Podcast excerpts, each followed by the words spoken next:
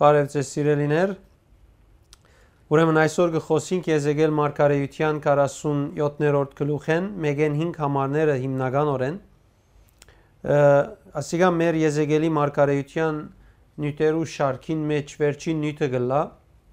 Այսօր կխոսենք օծության մասին եւ թե օծությունը գավելնա։ Մենք խոսեցանք մեր նյութերում մեջ, որ դաջարին եւ քաղաքին նպատակն է որ հավատացյալները կամ անձերը, որ կմտնեն հաստին դիրոջ ներկայության մեջ հարաբերություն շինեն եւ հարաբերություն շինելով դուրս ելեն եւ այդ հարաբերության բդուղը դիրոջ օրհնությունները փոխանցեն մարդոց այս գործողությունը պիտի լար օծությունով օծությունը պետք է հարկեին եւ օծությունը հարկելը դիրոջ հետ հարաբերությունը հարկելուն հետ կապված էր Եվ հոս կուզեմ հստակությունը անել, որ շատ մը հավատացյալներ չեն գրծած լավ մեկնաբանել։ Գիտնալու են, թե օծությունը, երբ օծություն գսենք, չի նշանակեր Աստծո парքը, ներգայությունը կամ անցը։ Փամը որ շադեր չեն գրնար զանազանել, երբ գսենք օծություն, ամիջապես կգարձեն Տիրոջ ներգայությունը, որ բրգվելով մեր մեջ կգտնվի, որ մեր հոգին մեջն է, որ իմանալով գիտենք այդպես է, բայց չենք զգալ։ Իրականության մեջ օծությունը Տիրոջ անցին ներգայության եւ парքին պատճառով եղող արդյունքն է, այսինքն բդուղն է։ Ա, Ամեն ով որ Հիսուսը գտնունի Սուրբ ոգին գունենա իր մեջը, բայց Աստվածաշունչին համաձայն շատ կարևոր է որ հավատացյալը այդ իր ներգայության հետ հարաբերությունը, մդերմությունը, անգեդբավորությունը ունենա, փորձառությունը վաստկի, ըզկա այդ ներգայությունը, ինչպես Պողոս Արաքյալ գսե Փեն Կորինթացիներու 10-րդ գլուխի մեջ թե քննեք ու անցդ փորձեք ու անցդ գսկաս Քրիստոս Հիսուսի ներգայությունը քու ներսիտիդ շարունակելով գսե ոչ թե միան անոր անունով գոչված ես ուրեմն ագնկալություն մգա որ ըզկաս անոր ներգայությունը եւ այդ ներգայությունը սիրելիներ գուքա օծության միջոցով այդ ներգայությունը զգալը ներողություն գուկա օծության միջոցով ամեն ինչ որ դերը քեզի գուզե հայտնել ցանկիտ մեջ կատարել քեր բնական զորությամբ հրաշքներ կամ քու ծառայության միջոցով ուրիշին ծառայել բոլորը գուկան օծության միջոցով օծությունը ինքն է որ դիրոջ ներգայութենեն եւ парքեն զգալի գդարցնե նվիրված ծառայոներուն միջոցով իրականությունները ֆիզիկականին մեջ զգալի կդարձնե մարդոց, որ մարդիկ գիտնան, թե Աստված ինչ կսե իրենց, ինչպես կսե։ Ուրեմն շատ կարևոր է, որ մենք այս բաները զանազանենք իրար մե եւ չխառնենք երկուքը միասին։ Կնկատենք, թե առաջին եկեղեցին եկեղեցին մգրդված էր եւ փրկված էր բայց մի քանի անգամ դարբեր ծևերով օծությունը ավելցավ իրենց կյանքերում մեջ կամ Սուրբ ոգին դարբեր ժամանակներ նորեն զորությամբ խոսեցավ իրենց միջոցով թեև անոնց մեջ ներկա էր բայց հadouk կերբով թարմ օծությամբ ժամանակագից պետքի մահամացային կներշնչե այս ներշնչումը գրնաս զգալ երբ Աստվածաշունչ կգարտաս, երբ աղոտքի մեջ կլաս, եւ դերը քեզի փամը գահիտնե, եւ թուն ներսեն թեպի դուրս կսկաս հոսանքը, եւ այդ հոսանքը իր ներգայութենեն կուքա բացադրելու իր կամքը, իր նպատակը, իր փափակը քեզի։ Եվ հետեւաբար օծությունը հավատացյալներուն ցանկեն ներս ավելնալու համար հիմնական 4 գեդեր կան, որ այսօր գուզեմ խոսիլ, եւ շատ կարեւոր է որ ցուն ասոնց մեջ ժամանակ առնես առանց կասկածի, առանց երկմտության քու սորվածները ցերկ բերելու համար ամեն քնով անոր ներգայության գնաս։ Առաջինը գեդը խոսքն է, գարտալով, որ մենք կսկսենք նորոգվիլ ներսեն դուրս Հովաննու 6:63-ը գսե այն խոսքերը, որ ես ցեզի խոսեցա, Աստծո հոգի են գուքան եւ ցանկ կուդան։ Խոսք բարը հոս բնակիրի մեջ ռեմա բարն է, որ կորզածված է։ Այսինքն խոսքը սածադենը գսե հայտնությունները, որ ես ցեզի խոսեցա, Աստծո հոգի են գուքան եւ ցանկ կուդան։ Ուրեմն երբ գուքա հոգի են, քու մեջը ցանկ կուտա փոփոխություն մը կսկաս նաև հոբ 29-ին մեջ խոսքին մասին խոսած ադեն գսե երբ իմ ջամփաներս գոքիով գտրչեի այսինքն ջամփաներս խոսքովը գտրչեի աբարաժեն ինձի համար ցետի հեղեղներ գվազեին այսինքն որ աստծո խոսքով գտրչեի իմ ջամփաներս անորամացային գկալեի աբարաժեն ժայրեն դիրոջ ներգայութենեն ցետի հեղեղներ գվազեին ցետը խորհրդանիշ է օծության սուրբ ոգին եւ անով գոձեին անով գբժշկեին անով գնեին ամեն ինչ որ սուրբ ոգին գուզերնել հետեւաբար երբ խոսքը գուկար գ հոսեր դերոջ ներգայութենեն այդ օծությունը Երկրորդ հանգրվանը, որ այսօր պիտի տեսնենք, աղոտքի հանգրվանն է։ Եվ աղոտքի կարևորությունն է, որ Կորձարակելոտ 4:24 եւ 31-ը հետեւյալը գսե. իսկ անոնք բոլորը միասին աղոտեցին Աստծո։ 31 Երբ անոնք աղոտեցին, հավաքադեղին շարժեցավ, բոլորը Սուրբ ոգիով լեցվեցան եւ սկսան համարցակ գերբով Աստծո խոսքը կարոզել։ Երբ խոսքին մեջ կգենանք, երբ այս մարդիկ գնալ իրենց կարգին դերոջ խոսքեն մեջ բերեցին, խոսքի մեջ հավատքով գեցած էին, թեև դգար էին, վախեր, գասկածներ ունեին, բայց հաստատ գեցան այդ խոսքը, որ խոսքին բռնվելով աղոտքի մեջ կսպասեին զորությունը արին եւ զգացին եւ գործադրեցին։ Երրորդ գեդը, որ այսօր պիտի տեսնենք, հավատքն է։ Հավատքի զորություն մգլա, որ ամեն բանը սկսիս հավատքով նայել, տեսնել եւ կորձի վերածել։ Կորձարակելոց 14:8-ն 10-ը գսե լիստրայի մեջ կար ոտքերով դգար մարդը, որ նստած կմնար, քանի ծնունդով գաղեր եւ երբեք չեր քալած։ Բողոսի խոսած ադեն ասիգա մդիկ կներ։ Բողոս իր աչքերը անոր հարեց եւ տեսնելով որ բրգվելու հավատք ունի, ուժեղ ցայնով սավանոր մեր Տիրոջ Հիսուս Քրիստոսի անունով գսեմ քեզի ել ոտքերուտ վրա գանքնե ուղիղ մարտը ոտքի ցածկեց եւ գքալեր ուրեմն Պետրոս Արաքյալ ներողություն Բողոս Արաքյալ հավատքի արդահայտության մասին հոստեղ գագնարգե եւ մարդուն նայեցավ եւ տեսավ որ փրկվելու հավատք ունի ուրեմն այս փրկվելու հավատքը շատ կարեւոր է Սուրբ Հոգին անոր համացայն կշարժի հետեւաբար սիրեներ հավատքի զորությունը մեծ է կերպնական զորությունը բերելու համար 4-րդը ծառայությունն է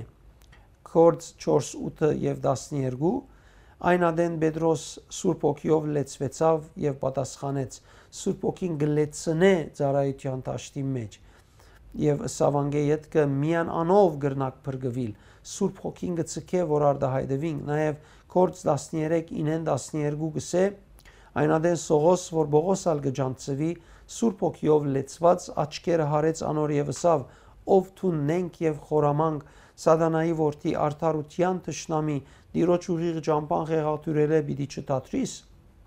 դեպապար Սուրբ Հոգին իրեն նորեն լեցուց ծառայության պետքին համար գտեսնենք ոստեղը հոսանքը իրեն արավ եւ դարավ որ խոսի եւ ծարայե Ուրեմն Եզեկիել 47-րդ գլուխին մեջ դերը դեսիլքով մը գահիտնե մարգարեին օծության մասին եւ օծությամբ աշխարի վրա գադարվելիքներուն մասին Եթե գտանք առաջին եւ երկրորդ համարները, կտեսնենք նախ օծության աղբյուրը։ Կսե զիսնորեն դաջարին տրանը յետևը փերավ, արևելյան գողմեն դանը սեմին դագեն ճուրեր գելեին։ Քանզի դանը երեսը տեպի արևելք էր ու ճուրերը դանը աչ կողմեն գողմին դագեն սեղանին հարավային գողմեն գիչնեին Աբազիս Հյուսիսային տրանը ջամպային հանեց եւ առաջնորդեց դեպի Արդակին թուրը, որ արևելք կնայեր եւ ճուրը գոհոսեր դեպի հարավային կողմը։ Ուրեմն օծության աղբյուրը մարգարեին ցույց տալու համար դերը զայն նորեն դեպի դաջարին տրանը յետևը գտանի, այսինքն դեպի քահ գտանի, երբ հայտնություն գարտանք կտեսնենք, որ դերոջ քահեն գոհոսի այդ օծությունը եւ հոսալ դաջարի մեջ դիրոջ քահը գա եւ դիրոջ քահեն գոհոսի առանց մորնալու որ դիրոջ քահը այսօր մեր ներսիտին է այս աշխարհի հետ կապված աշխարհի մեջ հոսելու համար մեր ներսիտին ինչպես քիչ առաջ բացադրեցինք իր անցեն իր ներկայութենեն գհոսի դեպի դուրս ուր երթալու են բոլոր անոնք որոնք օծություն ստանալ կփապակին այսինքն այդ դեպի այդ քահը մենք ալ պետք ունենք երթալու ինչպես մարգարեն դարվեցավ որբեսի կարենանք ճիշտ կերպով դիրոջ հետ հարաբերության մեջ եւ ճիշտ քայլերը առնելով մենք ալ ծառայենք դիրոջ օծությունը դիրոջ անցեն կփխի եւ կորձելու համար է որ կդարածվի այդ պիսով թեև օծությունը դիրոջ անցեն կփխի որ մեր հոգին մեջ իմանալի է բայց մենք դեռ չենք կնար ուղագի իր ներկայությունը զգալ, բայց անորգամքը մեզի կհայտնվի օծության միջոցով։ Օծությունը ամեն ինչ մեզի կբացադրե։ Երրորդ համար այն մարդը, որ իր ցերկը լար ուներ, դեպի արևելք գնաց ու հազար գանքուն չափեց եւ զիշ ճուրերեն անցուց։ Ճուրերը մինչև քարշաբարները սկել էին, այսինքն ոդկին գրունգը։ Ուզեմ լավ հիշես հոս, որ ծննդոց երեքին մեջ երբ մարդը մեղքի մեջ ինգավ, մարդը անեցք բերավ աշխարհին, մարդուն ոտքեն եւ քարշաբարեն օծը պիտի խայթեր։ Ուրեմն ամեն մարդ մահվան ենթակա եղավ, մահկանացու դարձավ մեղքի միջոցով եւ ամեն մարդ պիտի խայթվի կամ պիտի խածվի այդ առաջին օծին միջոցով, որ իր թույնը պիտի անցնե մարդուն ցանկին մեջը թունավորե։ Ուրեմն հազար գանկուն ճուրին եզերքեն քալելե յետք ճուրերեն անցնիլը աստծո խոսքին համացայն եւ հնազանդ քալելն է երբ աստծո խոսքին համացայն կքալես ժամանակը եւ դեղը կհասնի որթուն հանգարց գզկաս կյանքիդ մեջ որ հոսանքը օծության արցակվեցավ եւ տուն զգսար քու ցանկիտ մեջ փաներ զգալ դոգոսովը այս բարակային քահեն այդ օծությունը դեպի քու ֆիզիկականիտ մեջ փորձառությունը պիտի հարաճացնե ուրեմն մարգարեին հետ քալողը զարմանալիորեն իրեն ուղագի խորունգները չի տանիր օծությունը կտեսնենք քարշաբարին չափ միայն ելած է երբ իրեն գանցնե ասիգա առաջին հանկրվանն է երբ խոսքը կսկսենք կարդալ խոսքը կսկսենք սերդել եւ արիտ կուտանք որ խոսքը մեր ցանկերեն ներս փորձառություններ հարաճ բերե առաջին հանկրվանն է որ կգադարվի մարդը որում մասին խոսեցանք ինչպես գիտենք Քրիստոսն է, Քրիստոսի անձը եւ անոր հատկանիշները կներկայացնե։ Ցերքին մեջի լարը հոսող ճուրերը չափելու կորձիկն է։ Հոսող ճուրերը խորհրդանիշ են ավետարանին եւ Սուրբ Հոգին եւ ինքը կչափե մեր ավետարանին հանդեպ ունեցած հավատքը եւ մեր հավատքի ընթացքը ինչպես կընթանանք Եվ հետեւաբար շատ կարևոր է որ մենք ինչպես գնայինք խոսքին, ինչպես կընդունենք, ինչպես կհանձնվենք խոսքին, ադոր համացայն Սուրբ ոգին օծությունը գարցակվի եւ մեզի կդառնա զգալի։ Երրորդ գետ. Հոսող ճուրերը օրինակ են Սուրբ ոգին եւ ավետարանին։ Չորրորդ գետ. Լարով չափել է յետ ճուրերեն անցնելը խորհրդանիշ է ավետարանի ուսուցումներուն, որոնք հետս է կզարկացնեն ենթական եւ գավելցնեն անոր դեղեցությունները ծառայության ճաշտին մեջ կամ ծառայության մասին Իսկ ճուրերը առաջին հերթին մինչև քարշաբար լալը օկտագար է եզերքեն կալողին համար կալողը գրնա թյուրավ դեսնել հադագը որովհետև նոր սկսնակը հոգևորության մեջ ինչպես Բողոս Արաքյալ գսե այբ Կորինթացիս 3:1-3-ին մեջ 1-ին 3-ին մեջ թե պետք ունի գաթի միսը գուդեն չափահասները բայց նոր սկսնակը նորաթարցը պետք ունի գատ խմելու որովհետեւ ինքը պատրաստվի նորեն այստեղը մեկ հատ ցեզի վերակաղի վեսնեմ ծննդոց 3:15-ի մեջ մենք կգարտանք ինչպես հավատքի տշնամին հավատացյալներուն քարշաբարը պիտի խայթե եւ անգեյետ կմենք կդեսնենք Աստծո խոսքին համացայն կալելով ծառայության մեջ փորձառություն ունենալու առաջին հանգրվանը սատանային պատճառած վերքեն ազատի լնե եւ երբ մենք հավատքի կսկսենք սատանային պատճառած վերքեն այսինքն հավատքի ջամփուն երբ մտնենք սատանային մականացու թույնին աստեցութենեն մեզ գազադե դերը միտքով եւ մարմինով ազատած կաբրինք Եփեսացիս 6:15-ին համացայն երբ քարշաբարդ օծությամբ պաշտպանված կլա խոսքին միջոցով տշնամին չի գրնար խայթել քեզ Եփեսացիս 6 10-ին 18-ին մեջ սպարազինության մասին խոսած ադենը գսե եւ ավետարանին գոշիկները հակվեցեք ռեյնջերները հակվեցեք ավետարանին որբեսի սատանան չգարենա ծեր քարշաբարները խայթել եւ ցեզի վնաս հասցնել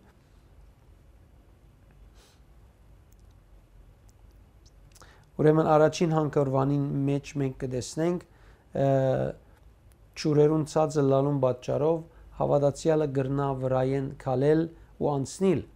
եւ որ գքալե ճուրերը խորունկ չեն գրնավոտ կփարսացներով քալել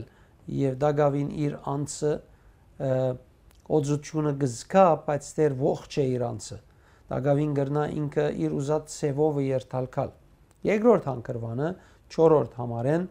առաջին բաժինի մեջ կսե 1000 գանկուն եւս չափեց եւ զիշ ճուրերեն անցուց ճուրերը մինչեւ ձունգերը սկելեին։ Ուրեմն սկիզբը մահվան ազդեցությունը քնած, իսկ երկրորդ 1000-ը ուզելով չէ որ հասավ։ Կուզեմ ասիկա նկատի առնեք։ Ես շատ կուզեմ դեր որ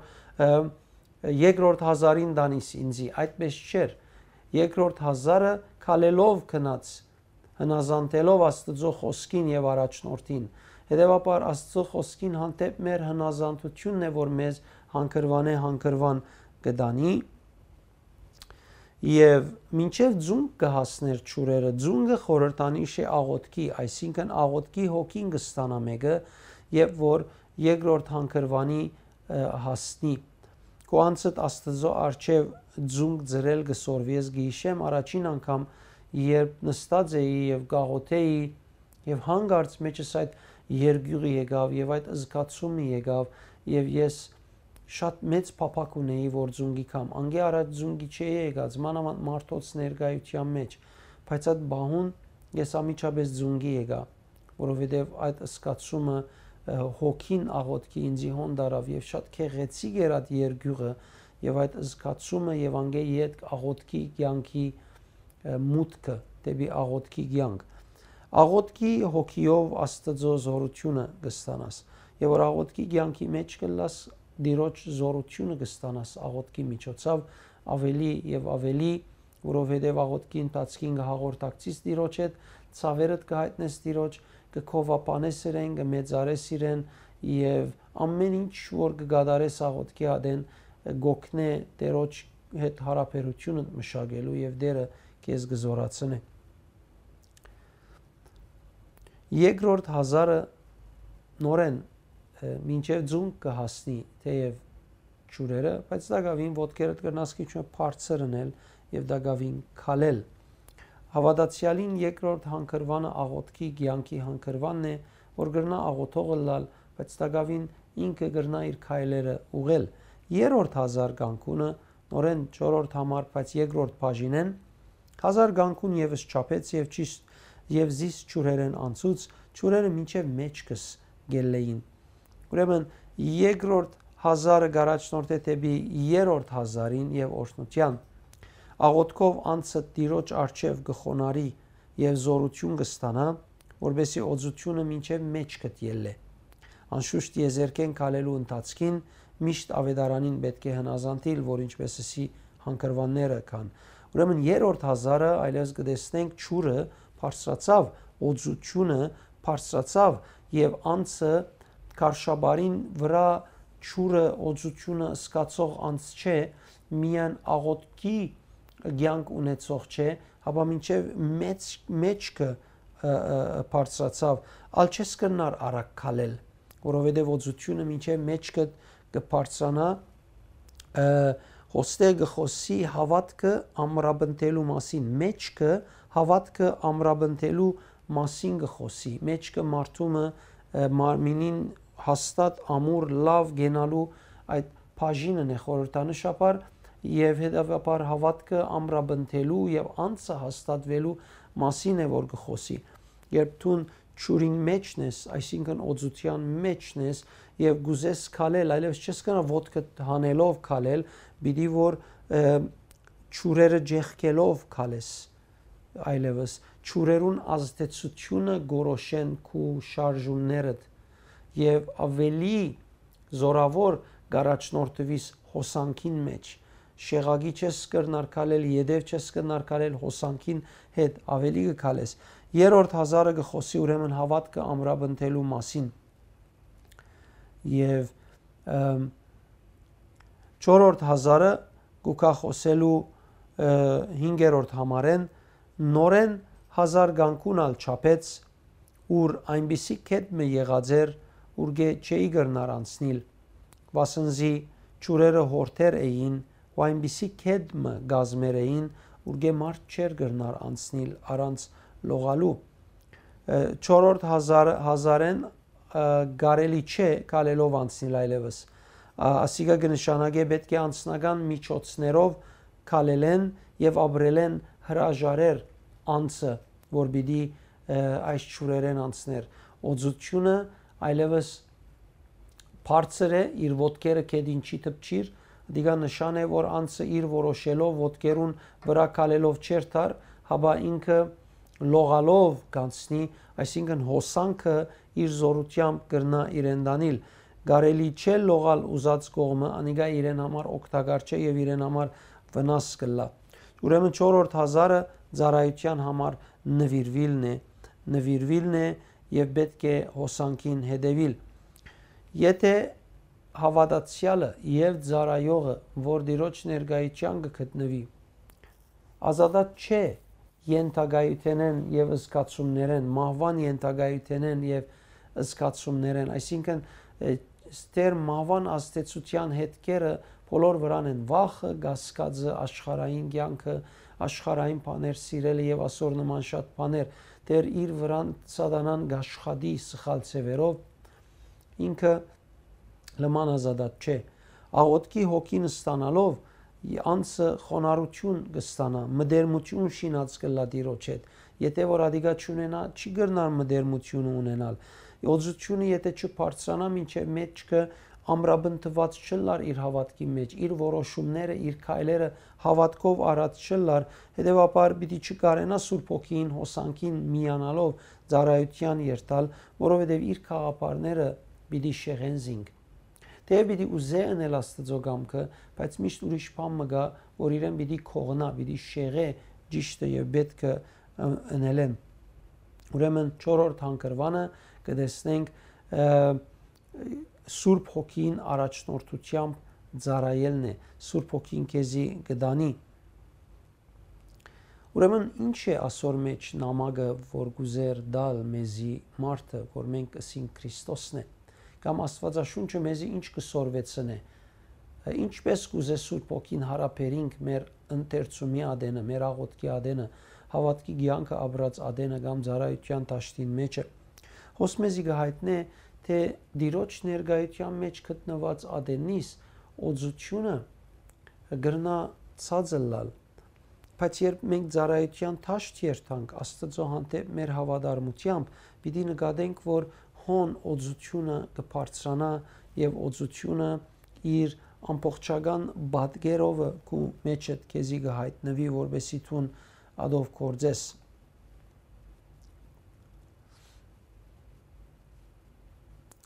Ցեզի գարտամ գեդեր օծության մասին, որ օծությունը ինչ բաներու գոքնե։ 1 ժողովողի 9-7-8-ի համացայն օծությունը ուրախության նշան է, տեսեք ինչ կսե ժողովողի 9-ին մեջ. Ու քլխուտ վրայեն յուղդ բագաս թող չլա այսինքն ուրախությունը բագաս թող չլա երկրորդ փեն օրինաց 28-ը 40-ին համացայն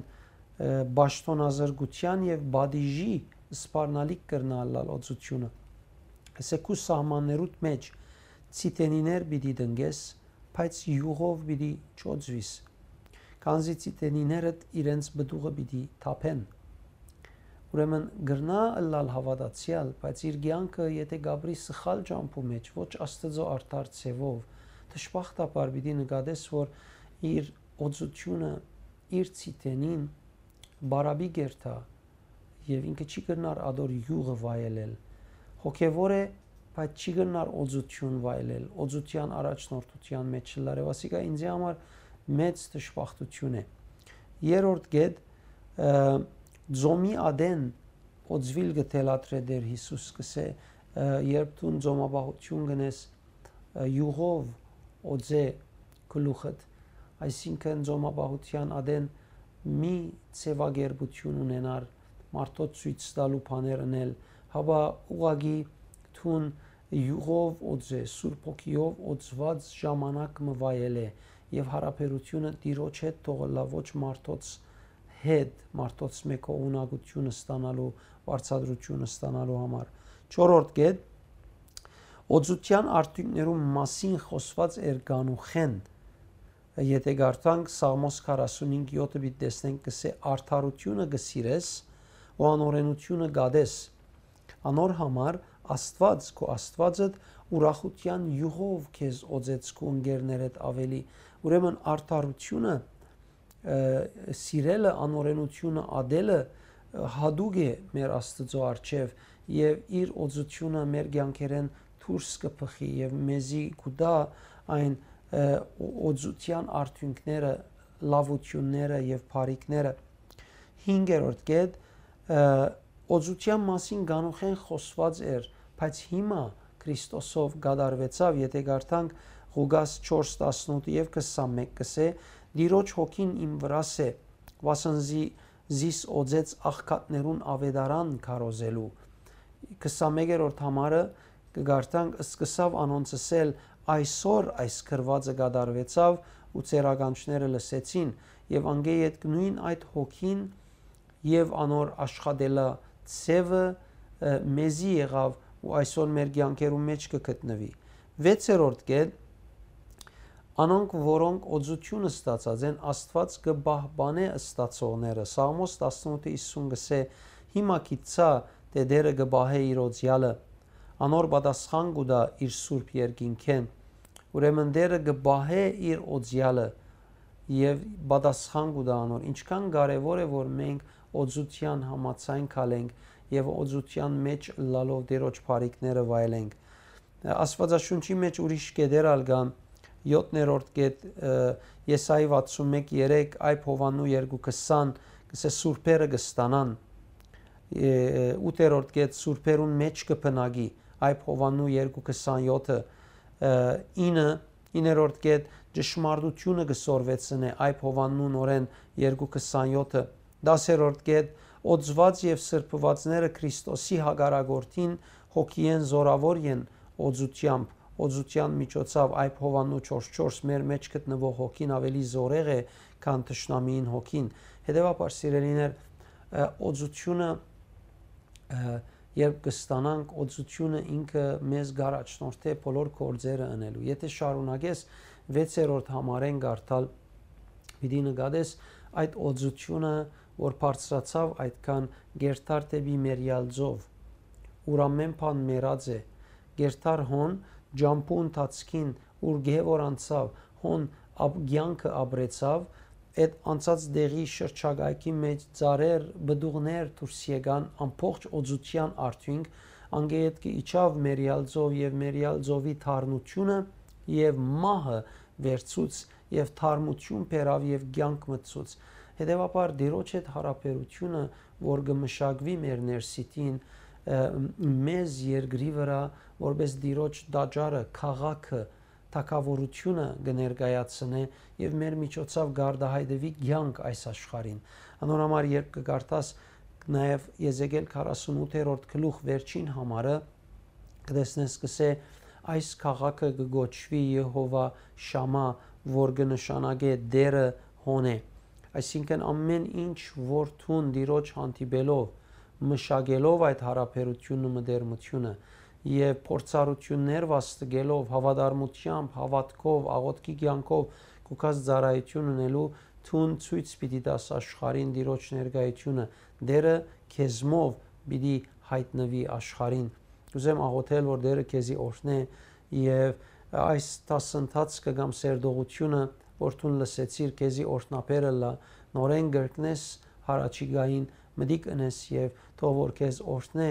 դերը այս խորհուրդներով կամ այս բաներով, որ Սուրբ Հոգին քեզի խոսեցավ։ Դեր Հիսուսի անունով գոշնեմ քեզ, թող որ քու ցանկիտ մեջ գտնվող ամեն արկել բարադի, տշնամիի կորձ ոչնչանա եւ ցուն ունենաս կարողությունը ոտքի վրա կանգնելու, դիրոջ գամքը անելու, անոր հանդիպելու եւ անոր ներկայությունը քու միջոցավդ Քրիստոսով աշխարհին դանելու մահվան դեղ ցանկ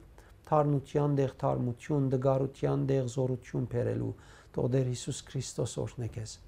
Ամեն։